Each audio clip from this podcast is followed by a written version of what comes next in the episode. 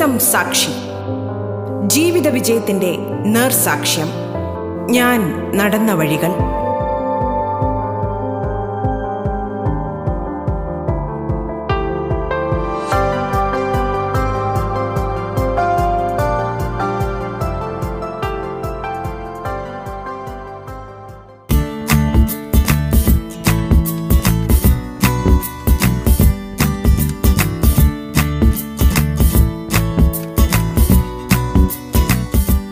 നമസ്കാരം പ്രിയ ശ്രോതാക്കളെ. ജീവിതം സാക്ഷിയിലേക്ക് സ്വാഗതം.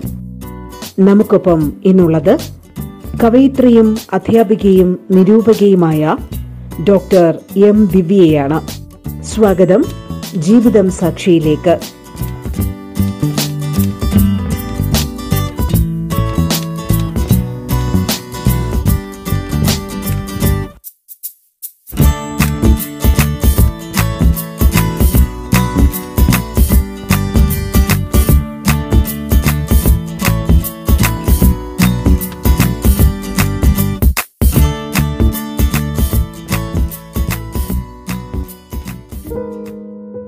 നമസ്കാരം. റേഡിയോ കേരളയുടെ എല്ലാ ശ്രോതാക്കൾക്കും എന്റെ വിനീതമായ നമസ്കാരം. ഞാൻ ഡോക്ടർ ദിവ്യായമാണ്. എന്നെ സംബന്ധിച്ചിടത്തോളം എന്റെ എഴുത്ത് ഞാൻ തുടങ്ങുന്നത് ഹൈസ്കൂളിൽ തന്നെയാണ്. അപ്പം സാഹിത്യ രചനാ മത്സരങ്ങൾ തന്നെയാണ് ഞാൻ ആദ്യം പങ്കെടുത്തുന്നത്. പക്ഷെ എന്തുകൊണ്ടോ ഈ പറഞ്ഞ പോലെ അഴക് ആഠ്യത്വം പണം പദവി സൗന്ദര്യം ഇങ്ങനെയുള്ള ഘടകങ്ങൾ മാനദണ്ഡമാക്കിക്കൊണ്ട് കുട്ടികളോട് ഇടപെടുന്ന ഒരു രീതി അന്നുണ്ട്.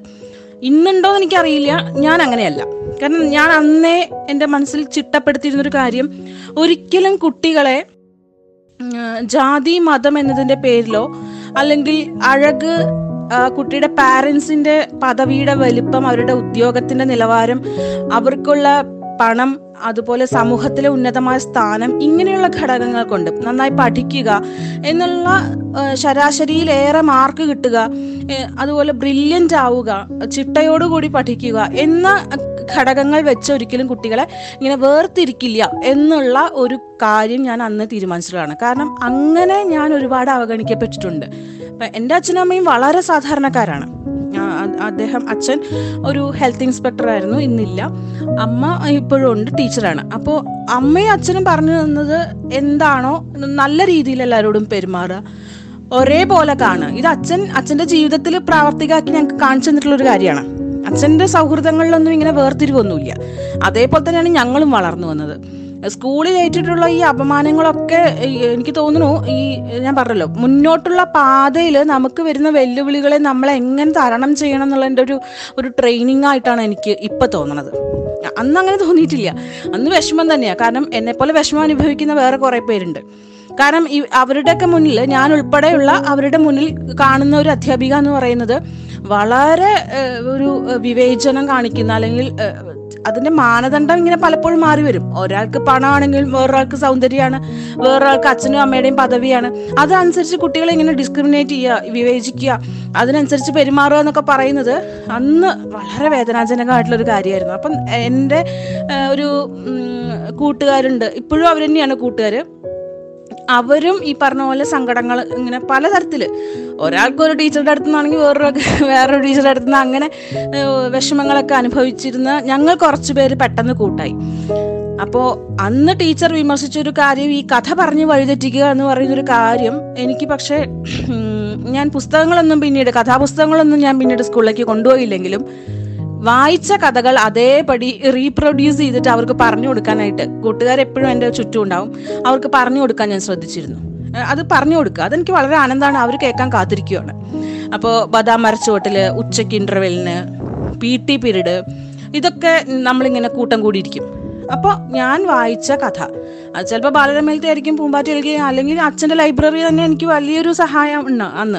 അച്ഛനും അമ്മയും ഒരുപാട് പുസ്തകങ്ങൾ വാങ്ങി വാങ്ങിക്കൂട്ടുന്ന ആളുകളാണ്. അവർ വായിക്കുകയും ചെയ്യും. അതേസമയം തന്നെ ശമ്പളത്തിന്റെ ഒരു പകുതി പുസ്തകത്തിന് വേണ്ടിയിട്ട് മാറ്റി വെക്കുന്ന ആളുകളാണ്. അതാണ് സത്യത്തിൽ എന്നെ ഈ ഒരു എഴുത്ത് മേഖലയിലേക്ക് പിടിച്ചു കൊണ്ടുവന്നത് തന്നെ പറയാം. അപ്പൊ അതൊക്കെ വായിക്കുമ്പോൾ നമുക്ക് കിട്ടുന്ന ഒരു ആനന്ദം അപ്പൊ ഹൈസ്കൂളൊക്കെ ആയപ്പോഴേക്കും ഞാൻ കുറച്ചും കൂടി കഥയൊക്കെ കുറച്ച് കുറച്ചിട്ട് കവിതയിലേക്ക് ശ്രദ്ധിക്കാൻ തുടങ്ങിയിരുന്നു. അപ്പം അന്ന് കവിതകൾ ഇങ്ങനെ ഒരുപാട് വായിക്കുന്നതൊക്കെ കാണാതെ പഠിക്കുന്നൊരു അറിയാതെ കാണാതെ പഠിക്കുക എന്ന് പറയുന്നൊരു ശീലം എനിക്കുണ്ടായിരുന്നു. ഊഞ്ഞാലുമിലിരുന്നിട്ടും നടന്നിട്ടും വീടിന്റെ അടുത്ത് കൂടെ ഒക്കെ നടക്കുമ്പോഴൊക്കെ പുസ്തകം കയ്യിലുണ്ട്. അപ്പോഴൊക്കെ അറിയാതെ ഇങ്ങനെ അതിങ്ങനെ ആവണം. ആവർത്തിച്ച് വായിക്കും തോറും ഇതിങ്ങനെ ബൈഹാട്ടാവുകയാണ് അപ്പൊ അതൊക്കെ കൂട്ടുകാർക്ക് ചൊല്ലി കൊടുക്കും. അവർക്ക് വളരെ ഇഷ്ടമാണ് അപ്പൊ നമുക്കും കേൾവിക്കാരെ കിട്ടുന്നു. നമുക്കത് ചൊല്ലിക്കൊടുക്കാനും ഇഷ്ടമാണ് അങ്ങനെ ഒരു ജീവിതം ഉണ്ടായിരുന്നു. വളരെ മനോഹരമായ ഒരു ജീവിതം. പിന്നെ ഈ പറഞ്ഞ പോലെ അഹങ്കാരി തോന്നിയസി തന്റെടി ഇതൊക്കെ നമ്മൾ കേട്ടിട്ടുണ്ട്. അതൊക്കെ നമ്മൾ ചെറുപ്പം തൊട്ടേ നമ്മളുടെ ഒപ്പമുള്ള പേരുകളാണ്. പിന്നെ പിന്നെന്താന്ന് വെച്ചാൽ എന്റെ അനുഭവം വെച്ച് പറയുകയാണെങ്കിൽ ഒരു ഒരു ശരാശരി വിദ്യാർത്ഥിനി പഠിച്ചു വരുന്ന കാലഘട്ടത്തിൽ അവൾക്ക് കിട്ടുന്ന അനുഭവങ്ങൾ തന്നെയാണ് അവളെ ഒന്നുകിൽ ടീച്ചറാക്കുമ്പോൾ അല്ലെങ്കിൽ വേറെ ഏതെങ്കിലും മേഖലയിലേക്ക് പോകുമ്പോൾ അവളിലൂടെ മറ്റുള്ളവർക്കും കിട്ടുന്നത് എന്നുള്ളതാണ് വലിയൊരു സത്യം.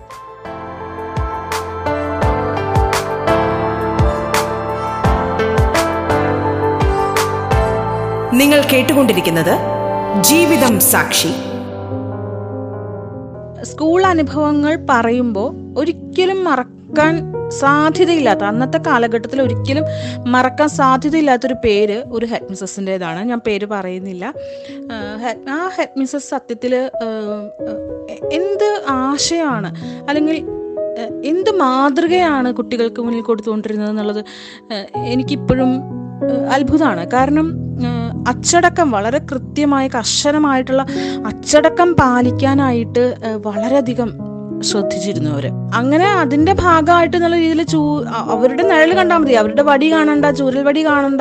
അവരുടെ ഒരു നിഴൽ വരാന്തയുടെ അറ്റത്ത് കണ്ടാൽ പോലും ക്ലാസ്സിനകത്ത് പതുങ്ങുന്നവരാണ് കുട്ടികൾ അന്നത്തെ കുട്ടികൾ. ഞാൻ ഉൾപ്പെടെ ഭയാണ് ഭയങ്കര ഭയാണ്.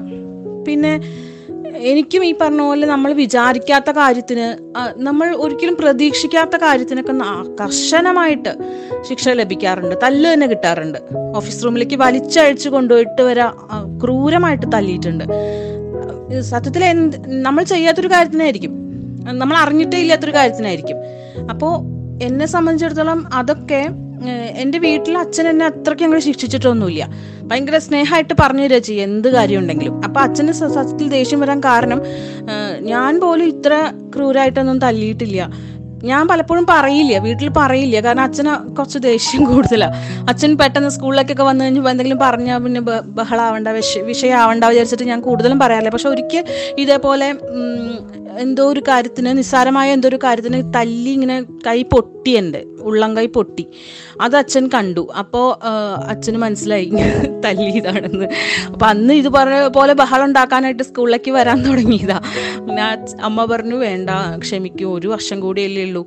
പത്താം ക്ലാസ് കഴിഞ്ഞാൽ പിന്നെ കുഴപ്പമില്ലല്ലോ എന്ന്. അപ്പം അന്ന് മുതൽ ഈ പത്താം ക്ലാസ് പത്താം ക്ലാസ് എന്ന് പറഞ്ഞിട്ട് ഭയങ്കരമായിട്ട് നമ്മളിങ്ങനെ പത്താം ക്ലാസ് കഴിഞ്ഞാൽ പിന്നെ വേണ്ടല്ലോ എന്നുള്ളൊരു ഒരു എന്താ പറയുക അത് ആശ്വാസമാണോ അത് എന്താ നമ്മളെ സമാധാനിപ്പിക്കാൻ പറയാണോ? രക്ഷപ്പെടാലോ എന്നുള്ളൊരു ചിന്തയായിരുന്നു അന്നുണ്ടായിരുന്നു ആ അങ്ങനെ പത്താം ക്ലാസ് ആണല്ലോ പത്താം ക്ലാസ് കഴിഞ്ഞാൽ പിന്നെ സമാധാനം ആയല്ലോ എന്നുള്ളതുകൊണ്ട് ഒരുപാട് തവണ അച്ഛൻ ഇതുപോലെ ചോദിക്കാൻ വരുമ്പോഴൊക്കെ അമ്മ ഇങ്ങനെ തടഞ്ഞിട്ടുണ്ട്. പിന്നെ വേറൊരു കാര്യം പറയാനുള്ളത് അവർ പറഞ്ഞ അസംബ്ലി അസംബ്ലി നമുക്ക് പറയാതിരിക്കാൻ നിർത്തിയില്ല. കാരണം അന്നത്തെ കാലത്ത് അസംബ്ലിയിൽ ഒരുപാട് പിള്ളേർ ഇങ്ങനെ തല ചുറ്റി വീഴും. അത് ഞാനും അത് ആ കൂട്ടത്തിൽ ഒരാൾ തന്നെയായിരുന്നു. എത്രയോ തവണ തല ചുറ്റി വീണിട്ടുണ്ട് കുറേ നേരമുള്ള അസംബ്ലിയിൽ. അപ്പോൾ അങ്ങനെയൊക്കെ തല ചുറ്റി വീഴാത്ത ദിവസങ്ങൾ നമ്മൾ കേട്ടിട്ടുള്ള കുറേ കഥകളുണ്ട്. നമുക്കറിയാലോ കോൺവെന്റ് സ്കൂളിൽ പഠിക്കുമ്പോൾ എപ്പോഴും പറയുന്ന ചില സംഭാഷണങ്ങൾ നമ്മളെ ഇങ്ങനെ പഠിപ്പിക്കുകയാണ്. സൂക്ഷിച്ചു വളരണം. പളുങ്ക് പാത്രം പോലെയാണ് സ്ത്രീ ജീവിതം. പിന്നെ കുടുംബത്തിന്റെ വിളക്കാവേണ്ടവരാണ്. ഇല വന്ന് മുള്ളിൽ വീണാലും മുള്ളു വന്ന് ഇലയിൽ വീണാലും ഇലക്കാണ് കേട്. അപ്പോൾ അതുകൊണ്ട് സൂക്ഷിച്ച് ജീവിക്കണം എന്നൊക്കെ പറഞ്ഞ് ഭയങ്കര ഉപദേശങ്ങൾ ഉണ്ടാവുമല്ലോ. അപ്പോൾ അത്തരം ഉപദേശങ്ങൾ ഇങ്ങനെ ആവർത്തിക്കും. ആവർത്തിക്കും തോറും നമ്മുടെ ഉള്ളിൽ എന്തോ ഗൗരവമായിട്ടുള്ളൊരു കാര്യമാണ് ഈ പറയുന്നത്. എന്താണെന്ന് അർത്ഥം ശരിക്കും മനസ്സിലാവുന്നൊന്നുമില്ല. പക്ഷെ ആവർത്തനാണ്. എന്ന് മിക്ക ദിവസം ഇതന്നെ പറഞ്ഞുകൊണ്ടിരിക്കും. പക്ഷെ എന്നെ സംബന്ധിച്ചിടത്തോളം അത് കേൾക്കുമ്പോൾ ഒന്നും മനസ്സിലായില്ലെങ്കിലും ഞാൻ ചിന്തിക്കുന്നത് വേറെ തരത്തിലാണ് ചിന്തിക്കുക. അതായത് ഇപ്പൊ എന്താ ഈ സ്ത്രീയാണ് അല്ലെങ്കിൽ പെൺകുട്ടിയാണ് ഇല ഇല എന്നുള്ള രീതിയിലാണ് പഠിപ്പിക്കുന്നത്.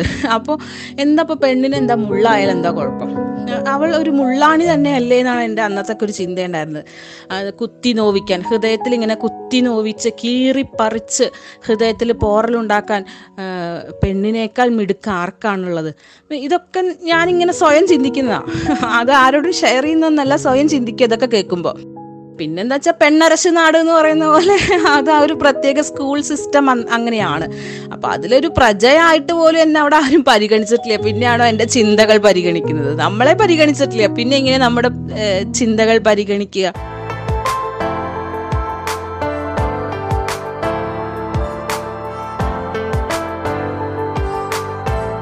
നിങ്ങൾ കേട്ടുകൊണ്ടിരിക്കുന്നത് ജീവിതം സാക്ഷി.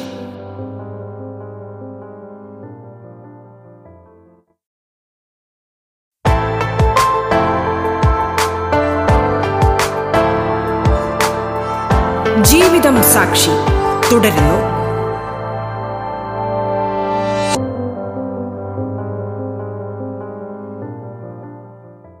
ഒരു തരത്തിലും ഞാൻ അന്ന് ശ്രദ്ധിക്കപ്പെട്ടിരുന്ന ഒരു വിദ്യാർത്ഥിനിയല്ല. അതുകൊണ്ട് തന്നെ ഇന്ന് എന്നെ പഠിപ്പിച്ച എത്ര പേർക്ക് എന്നെ ഓർമ്മയുണ്ടാവും എന്നുള്ളത് എനിക്കറിയില്ല. കാരണം ഞാൻ അസംബ്ലിയിലെ താരമായിരുന്നില്ല. നിറമുള്ള ബാഡ്ജ് വാങ്ങുന്ന പഠിക്കുന്ന ഒരു വിദ്യാർത്ഥി ആയിരുന്നില്ല. അതുപോലെ തന്നെ ഒരു കലാകായിക രംഗത്തൊക്കെ നക്ഷത്രത്തിളക്കം അങ്ങനെയൊന്നും ഉണ്ടായിരുന്നില്ല. ഞാൻ വല്ലപ്പോഴും കവിതയോ കഥയോ ഒക്കെ എഴുതാൻ താല്പര്യം കാണിക്കുകയും ആ മേഖലയിൽ മാത്രം ഒന്നോ രണ്ടോ സമ്മാനങ്ങൾ മാത്രം വാങ്ങിക്കുകയും ചെയ്യുന്ന ഒരു സാധാരണ വിദ്യാർത്ഥിനി. ഞാൻ പറഞ്ഞല്ലോ അച്ഛനും അമ്മയും വളരെ സാധാരണക്കാർ. അതേപോലെ തന്നെ ചേച്ചിയുണ്ട്. ചേച്ചി അവിടെ തന്നെയാണ് പഠിക്കുന്നത്. ചേച്ചിയെ പറ്റി പക്ഷെ ഇങ്ങനെയുള്ള ആരോപണങ്ങളൊന്നുമില്ല. ചേച്ചി വളരെ ഒതുങ്ങി. അങ്ങനെ ഒരു കുട്ടി ക്ലാസ്സിലുണ്ടോ എന്ന് തന്നെ അറിയാത്ത ഒരു നിശബ്ദയായുള്ള ഒരു പ്രകൃതിയാണ്. അപ്പോൾ സത്യം പറഞ്ഞാൽ ഞാൻ വളരെ വ്യത്യസ്തയായതും എന്റെ കഴിവ് തിരിച്ചറിഞ്ഞതും എനിക്ക് എഴുതുക എന്ന് പറയുന്നതിൽ എനിക്ക് തന്നെ സന്തോഷം വരുന്നതൊക്കെ ഈ പറഞ്ഞ പോലെ ഒരു ഒൻപതാം ക്ലാസ് പത്താം ക്ലാസ് സമയത്താണ്. അതിൽ പ്രത്യേകിച്ച് എനിക്ക് എടുത്തു പറയാനുള്ള ഒരു കാര്യം ഒരു അധ്യാപിക എന്താവണം എന്ന രീതിയിൽ എനിക്കൊരു മോഡലിനെ കിട്ടിയതും എന്താവരുത് എന്ന് ഞാൻ വീണ്ടും വീണ്ടും ഉറപ്പിച്ചതും ഈ ഈ ഒരു കാലഘട്ടത്തിൽ തന്നെയാണ്. കാരണം കണക്ക് എന്ന് പറയുന്ന വിഷയത്തെ എനിക്ക് ഭയങ്കര ഭയമായിരുന്നു അതിന് കാരണം പഠിപ്പിച്ച അധ്യാപകർ തന്നെയാണ്. അപ്പോൾ കണക്ക് ഭയം എന്ന് മാത്രമല്ല പിന്നീട് കണക്കിനെ ഞാൻ വെറുക്കാനും കാരണം അവിടുന്ന് കിട്ടിയിട്ടുള്ള അനുഭവങ്ങൾ തന്നെയാണ്. എന്തുകൊണ്ടോ എന്നെ ഇങ്ങനെ മാറ്റി നിർത്തുകയും പലപ്പോഴും മാറ്റി നിർത്തുകയും ചെയ്യുന്ന ഒരു അധ്യാപിക കണക്കധ്യാപിക എന്റെ തെറ്റുകൾ കണക്കിലെ തെറ്റുകൾ ക്ലാസ്സിൽ ഉറക്കെ പറയുകയും എല്ലാവരും കൂട്ടച്ചിരി ഉയരുകയും ഞാൻ മാത്രം തലകുനിച്ച് നിൽക്കുകയും ചെയ്യുന്ന അവസ്ഥകൾ ഉണ്ടായിട്ടുണ്ട്. അതേപോലെ തെറ്റ്. തെറ്റിടുക പറഞ്ഞാൽ പൂജ്യം തന്നെ. മാർക്ക് ആദ്യമായിട്ട് എനിക്ക് ഞാൻ ഒരിക്കലും എവിടെയും തോൽക്കാത്ത അല്ലെങ്കിൽ അത്യാവശ്യം ജയിക്കുന്ന ഒക്കെ ഒരു വിദ്യാർത്ഥി തന്നെയായിരുന്നു. പക്ഷേ ഞാൻ തോൽക്കുക ആദ്യത്തെ തോൽവി എനിക്ക് കണക്കിലാണ് വരുന്നത്. അത് എന്തുകൊണ്ടോ എന്നോടുള്ള ഒരു അനിഷ്ടത്താൽ ഞാൻ എന്താ ചെയ്തതെന്ന് എനിക്കിപ്പോഴും അറിയില്ല. എന്തെങ്കിലും അല്ല അങ്ങനെ ചെയ്യണമെന്നില്ല കാരണം അന്നത്തെ ഒരു ചിന്ത അല്ലെങ്കിൽ ഒരു സങ്കല്പം അങ്ങനെയാണ്. ഇഷ്ടമല്ലെങ്കിൽ പിന്നെ ഇഷ്ടമല്ല. അതിൽ വേറെ മാറ്റമൊന്നുമില്ല. അവർക്ക് ഇഷ്ടപ്പെടാനായിട്ട് ഇഷ്ടം പോലെ ഒരുപാട് പെൺകുട്ടികൾ അവിടെ ഉണ്ട്. ഒപ്പം സൗന്ദര്യവും സമ്പത്തും നല്ല ബ്രില്യന്റ് ആയിട്ടുള്ള കണക്കിൽ വളരെ മിടുക്കരായിട്ടുള്ള കുട്ടികളുണ്ട്. പക്ഷേ ഞാനൊക്കെ ഒരു ഒരു ബാക്ക് ബെഞ്ചർ എന്നുള്ള രീതിയിൽ അല്ലെങ്കിൽ ഒരു ഒരു മിഡിൽ ബെഞ്ചർ എന്നുള്ള രീതിയിൽ നമ്മളെന്നെ ഒട്ടും പരിഗണിക്കുക എന്ന് പറയുന്നൊരു സ്വഭാവം അവർക്കില്ല. അപ്പം പൂജ ഇട്ട് തരും. ആദ്യമായിട്ട് സത്യത്തിൽ എനിക്ക് കണക്കിന് പൂജ്യം കിട്ടിയ ഒരു നിമിഷം എനിക്ക് ഇപ്പോഴും ഓർത്തെടുക്കാൻ പറ്റുന്നത് എന്താണെന്ന് വെച്ചാൽ ഏറ്റവും അവസാനത്തേക്ക് ഞാൻ ആൻസർ ഷീറ്റ് വെക്കാം എന്റെ ആൻസർ ഷീറ്റ് ഏറ്റവും അവസാനം വെച്ചിട്ട് എല്ലാവർക്കും കൊടുത്തു കഴിഞ്ഞ് എല്ലാവരുടെയും ശ്രദ്ധ ആകർഷിച്ചുകൊണ്ട് ചില ഡയലോഗൊക്കെ പറഞ്ഞ് എന്നെ അടുത്ത് വിളിച്ച് ഈ ആൻസർ ഷീറ്റ് എല്ലാവരെയും പ്രദർശിപ്പിച്ച് ഞാനിങ്ങനെ വളരെ വിഷമിച്ച് ഇങ്ങനെ നാണിച്ച് ചുരുങ്ങി ആ ക്ലാസ്സിൽ ഒന്നുമല്ലാത്ത രീതിയിൽ നമ്മളെ ആൻസർ ഷീറ്റ് നമ്മളെ കൊണ്ട് നിർബന്ധപൂർവം വാങ്ങിപ്പിക്കുമ്പോൾ ചുറ്റും ഉയരുന്ന ഒരുപാട് ചിരികളുണ്ട്. ആ ചിരിയുടെ ഇടയിലൂടെയാണ് നമ്മൾ നമ്മുടെ ബെഞ്ചിലേക്ക് പോയിരിക്കുന്നത്. തല താഴ്ത്തിയിരിക്കുന്നത്. പക്ഷെ ഞാൻ കരയില്ല. കരഞ്ഞിട്ടില്ല. ഇരി ഞാൻ കരയാതിരില്ല കാരണം. വീട്ടിൽ വന്നിട്ടേ കരയുള്ളൂ. സ്കൂളിലൊന്നും വെച്ചിട്ട് കരയില്ല. അപ്പോൾ അപ്പോൾ ആ ഒരു അനുഭവം എന്നെ സത്യം പറഞ്ഞ കണക്ക് എന്ന് പറയുന്ന ഒരു വിഷയത്തെ എന്റെ ഉള്ളിൽ അക്കക്കളങ്ങളിൽ ഇങ്ങനെ ഇങ്ങനെ അതിനിങ്ങനെ അടിച്ച് മാറ്റി അതിന്റെ ഉള്ളിലേക്ക് ഇരുത്തി കണക്ക് എന്ന് പറയുന്നൊരു വിഷയത്തെ.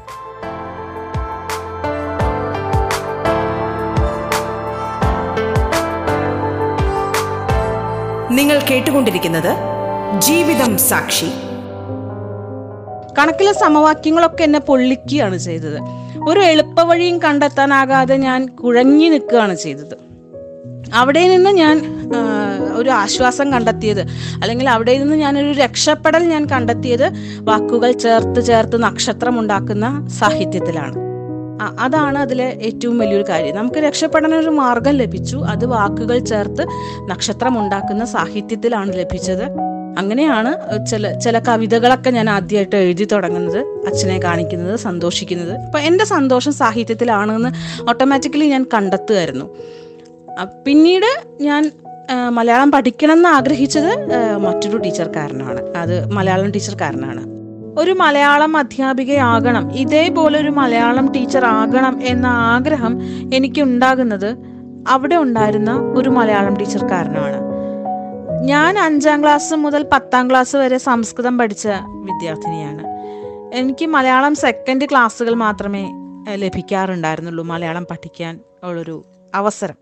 സംസ്കൃതം എനിക്കിഷ്ടമാണ് എന്റെ അമ്മ സംസ്കൃതം ടീച്ചറുമാണ് അപ്പോൾ അതുകൊണ്ടാണ് സംസ്കൃതം എടുത്തത്. സംസ്കൃതം വളരെ ഇഷ്ടമാണ് പഠിക്കാനും അതേപോലെ തന്നെ സംസ്കൃതം പദ്യങ്ങളൊക്കെ ചൊല്ലാനും ഒക്കെ എനിക്ക് ഇഷ്ടമാണ് അതേസമയം തന്നെ അച്ഛൻ ഒരുപാട് പുസ്തകങ്ങൾ മലയാളത്തിൽ ഞാൻ പറഞ്ഞല്ലോ അത് നമുക്ക് ഓരോ ഏജിനനുസരിച്ച് അച്ഛൻ ഇങ്ങനെ പുസ്തകങ്ങൾ വാങ്ങിത്തരും വായിക്കാനായിട്ട് പ്രേരിപ്പിക്കുന്നത് വായിക്കുന്ന സമയത്ത് ഇന്നത് വായിക്കുക എന്നുള്ള രീതിയിൽ ആ ഒരു ഡയറക്ഷൻ അച്ഛന്റെ ഭാഗത്തു നിന്നുണ്ടായിരുന്നു.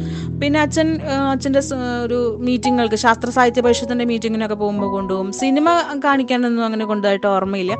പക്ഷെ അദ്ദേഹം നാടകം കാണിക്കാനായിട്ട് അച്ഛൻ കൊണ്ടുപോയിട്ടുള്ളത് എനിക്ക് നല്ല ഓർമ്മയുണ്ട് ഇപ്പോഴും. അവിടെ ഒരു തിയേറ്റർ ഉണ്ടായിരുന്നു ഞങ്ങളുടെ ഗ്രാമത്തിൽ. ആ തിയേറ്ററിൽ ഷേക്സ്പിയർ നാടകങ്ങൾ അവതരിപ്പിക്കുമായിരുന്നു. അപ്പോൾ ഷേക്സ്പിയർ നാടകങ്ങൾ അവതരിപ്പിക്കുന്ന സമയത്ത് എനിക്ക് ഇപ്പോഴും ഒരു ചെറിയ ഓർമ്മയുള്ളത് ഒഥല്ലോ കാണാൻ പോയതാണ്. ഭയങ്കര അന്ന് കരഞ്ഞു ഞാൻ. സത്യം അവസാന രംഗത്തിൽ കരഞ്ഞു. കരഞ്ഞിട്ടാണ് വീട്ടിലേക്ക് വരുന്നത്. അപ്പം അന്ന് അച്ഛൻ ഷേക്സ്പിയർ നാടകങ്ങളെക്കുറിച്ചും ഷേക്സ്പിയറിനെ കുറിച്ചും അതേപോലെ തന്നെ വേർഡ്സ് വർത്തിനെ കുറിച്ച് ഒക്കെ എനിക്ക് പറഞ്ഞു തന്നത് ചെറിയ ചെറിയ ഓർമ്മയുണ്ട്. അപ്പോൾ ഈ ഇയാഗോ എന്ന് പറയുന്ന കഥാപാത്രം എന്തൊരു ദുഷ്ടനാണ്. അതേപോലെ തന്നെ ഓഥല്ലോ നായകനാണെന്ന് പറഞ്ഞിട്ട് കാര്യമില്ല. സുഹൃത്തുക്കളെ തിരഞ്ഞെടുക്കാൻ പോലും അറിയാത്തൊരു മഠയനാണല്ലോ എന്നൊക്കെ ഞാൻ അന്ന് വിചാരിച്ചിരുന്നു. ആ ഒരു പ്രായത്തിൽ വിചാരിച്ചിരുന്നു. അപ്പോൾ അന്നത്തെ ആ ഒരു പ്രായത്തിൽ നമുക്ക് ഈ നാടകം കാണുമ്പോഴും അതുപോലെ തന്നെ ഇത്തരത്തിലുള്ള സാമൂഹ്യമായിട്ടുള്ള ഇടപെടലുകളിൽ നിന്നൊക്കെ കുറേ അറിവ് നമ്മുടെ ഉള്ളിൽ അതൊക്കെ ഇപ്പോഴും കിടക്കുകയാണ് അങ്ങനെ. പിന്നീട് നമ്മൾ ആ സാഹിത്യത്തിൽ എത്തപ്പെട്ട ശേഷം അത് വായിക്കുമ്പോഴാണ് ഇതാണ് നമ്മുടെ ഓർമ്മ വരുന്നത്. അപ്പൊ അങ്ങനെ അങ്ങനെയുള്ളൊരു ഓർമ്മയാണ് ഇനി അടുത്തായിട്ട് പങ്കുവയ്ക്കാൻ പോകുന്നത്. ഇപ്പോൾ പത്താം ക്ലാസ്സിൽ പഠിക്കുന്ന സമയത്ത് സംസ്കൃതം ക്ലാസ്സിൽ നിന്ന് ഓടി ക്ലാസ് കഴിയുമ്പോൾ ഓടി വരും. ഓടി ഇവിടെ വന്ന് ചിലപ്പോൾ ചില ദിവസങ്ങളിൽ നമ്മുടെ ക്ലാസ്സിലേക്ക് കടക്കുന്നതിന് മുമ്പ് അവിടെ ടീച്ചർ മലയാളം എടുത്തുകൊണ്ടിരിക്കുകയായിരിക്കും മലയാളം ഫസ്റ്റ് എടുത്തുകൊണ്ടിരിക്കുകയായിരിക്കും അപ്പോൾ നമ്മൾ ജനലിന്റെ അവിടെ നിൽക്കും. മിക്കവാറും കുട്ടികളൊക്കെ അപ്പോൾ ആ സമയത്തൊക്കെ സംസാരിക്കും. അപ്പം ഞാൻ പക്ഷെ ഒരു ദിവസം എന്നെ അമ്പരപ്പിച്ചുകൊണ്ട് എനിക്ക് തോന്നുന്നു ആ ഒരു നിമിഷമാണെന്ന് തോന്നുന്നു. എനിക്ക് മലയാളം വീണ്ടും കൂടുതൽ കൂടുതൽ പഠിക്കണം എന്നുള്ളൊരു ആഗ്രഹം എനിക്ക് തോന്നുന്നു ആ നിമിഷമാണ് ഉണ്ടായത് തോന്നുന്നു. ഞാൻ ഒരു ദിവസം ഇതുപോലെ സംസ്കൃതം ക്ലാസ് കഴിഞ്ഞ് ഞാനിങ്ങനെ വന്ന് ജനൽ എന്റെ ഒരു പൊസിഷൻ എന്ന് പറയുന്നത് ജനലിന്റെ അടുത്ത് നിൽക്കുക ജനലിന്റെ പുറത്ത് നിൽക്കുകയാണ്. അപ്പോൾ ജനലിന്റെ ഉള്ളിലൂടെ നോക്കുമ്പോൾ ടീച്ചർ നല്ല ഭംഗിയുള്ള ഒരു മിനുസമുള്ള ഒരു പച്ച സാരിയാണ് ടീച്ചർ അന്ന് കൊടുത്തിട്ടുണ്ടായിരുന്നത് എനിക്കിപ്പോഴും നല്ല ഒരു രൂപം എനിക്കിപ്പോഴും ഓർമ്മയുണ്ട്. ടീച്ചർ ഇങ്ങനെ കൃഷ്ണഗാഥ പഠിപ്പിക്കുകയാണേ. കൃഷ്ണഗാഥയാണ് പഠിപ്പിക്കുന്നത്. അപ്പം അന്ന് എനിക്ക് കേട്ടപ്പോൾ കൃഷ്ണഗാഥയാണെന്ന് എനിക്ക് അറിയില്ലായിരുന്നു. പിന്നീട് ക്ലാസ് കഴിഞ്ഞിട്ട് ഞാൻ കുട്ടികളുടെ പുസ്തകം നോക്കിയപ്പോഴാണ് കൃഷ്ണഗാഥയാണെന്ന് മനസ്സിലായത്. പക്ഷെ ടീച്ചറുടെ ആ ശബ്ദം ആ രൂപം അതേപോലെ തന്നെ ടീച്ചർ അത് പ്രസന്റ് ചെയ്ത രീതി അവതരിപ്പിച്ച രീതി അതായത് ഗോകുല നായകൻ രാഗങ്ങളോരോന്നേ ഗോകുല നായകൻ മേളം കലർന്നങ്ങു ചൊല്ലും നേരം എന്നുള്ള ആ ഒരു രീതിയും ഈണവും ആ കവിതയുടെ ആശയം പറയുന്നതും എല്ലാം അവസാനിപ്പിക്കുകയായിരുന്നു. ആശയം പറഞ്ഞിങ്ങനെ അവസാനിപ്പിക്കുന്ന സമയത്താണ് നമ്മൾ അവിടെ എത്തുന്നത്. അപ്പോൾ സർവചരാചരങ്ങളും ഭഗവാന്റെ വേണുഗാനത്തിൽ ലയിച്ചു നിൽക്കുക. ഇളം മാനുകൾ പുല്ല് വായിൽ വെച്ചുകൊണ്ട് ചവയ്ക്കാൻ പോലും മറന്നതിൽ ലയിച്ചു നിൽക്കുക എന്നുള്ള അതിമനോഹരമായ ഭാഗമാണ് ടീച്ചർ വർണിക്കുന്നത്. സത്യത്തിൽ ഞാനും ആ ഒരു അവസ്ഥയിലായിരുന്നു. കാരണം എന്റെ കണ്ണിന്റെ മുന്നിൽ നിന്ന് എനിക്ക് ഇപ്പോഴും ഓർമ്മയുണ്ട്. എന്റെ കണ്ണിന്റെ മുന്നിൽ നിന്ന് ഡെസ്കുകളും ബെഞ്ചുകളും ജനാലകളും ഒക്കെ മാഞ്ഞു പോവുകയും ഞാൻ മറ്റേതോ ലോകത്ത് എത്തപ്പെടുകയും ഈ ഒരു ചിത്രം ഈ ഗോകുല നായകന്റെ ഈ ഒരു ചിത്രം എന്റെ ഉള്ളിൽ ഇതേപോലെ ലയിച്ച് ഞാൻ അത് ലയിച്ച് ചേർന്ന് ഞാനും ആ ഗാനം ആലപിക്കാനായിട്ട് വൃന്ദാവനത്തിൽ അത് ആ ആലാപനം കേൾക്കാനായിട്ട് ഞാനും ഈ മൃഗങ്ങളുടെ ഒപ്പം ഞാനും ഉണ്ടായിരുന്നോ എന്ന് തോന്നിപ്പിക്കുന്ന തരത്തിലാണ് ടീച്ചർ അന്ന് അത് അവതരിപ്പിച്ചത്.